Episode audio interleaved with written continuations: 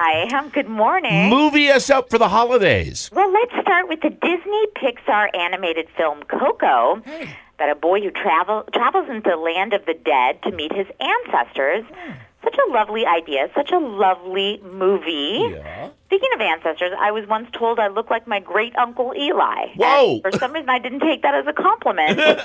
I'm pretty sure he was all the talk of the Ukraine. I'm sure. right? sure. Uh, I'm a big fan of Pixar, and while this is not Up or WALL-E, it's still pretty great. It gets a little bit frenetic sometimes, and I blame Disney for that. Once Disney bought Pixar, everything kind of changed. Yeah. But we still get the Pixar, and for that, it gets a strong B plus. Uh-huh. And here's a little fun fact: my old playwriting teacher in Dallas, Yeah. from back in the day, was the Latino cultural consultant on this film. Isn't that cool? How about that? Hey. I love that. Also opening is Denzel Washington as a character called Roman J. Israel. That's the name of this lawyer he plays. Right.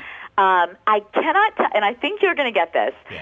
I never quite connected to the movie, but I will tell you when I hear the word, the name Roman J. Israel, all I thought of was David S. Pumpkins. That's all I could Right. A thing from SNL.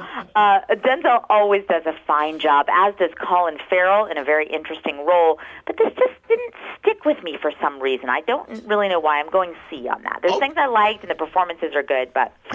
Also opening is the man who invented Christmas. Now, who do you think that was? Yeah, exactly. Hmm. There Was you- it Santa? Was it David S. Pumpkins? I think it was David. It was David. According to this movie, it's Charles Dickens, which makes sense, actually. Uh, it's a biopicy film about him and how he came up with all his most delightful characters. Hey. It does do that biopic thing where it's like, what will I call this old mean man in my book? Will I call him Scrooge Yeah. or Scorch? Right. How about Scrooge? And you have to wait for the, you know, it's like, oh, good. Yeah. I love all things English, and there's some really fun things in here. It is definitely worth seeing. It's worth a matinee at least. I'll go B minus, so not bad. Yeah, no, that's that's good. Come on. Right? Yeah. So these all open early, which is exciting. We've got so much more coming in the next few weeks, and I have, I'm going to tell you right now, Hmm. I've seen four movies already that I didn't mention yet because they haven't opened yet. Right. But they all are in the A A plus range. Nice. So we've got huge stuff coming finally. Excellent. Ah, I yay. will- yay! I will leave it there. I'm live from Hollywood.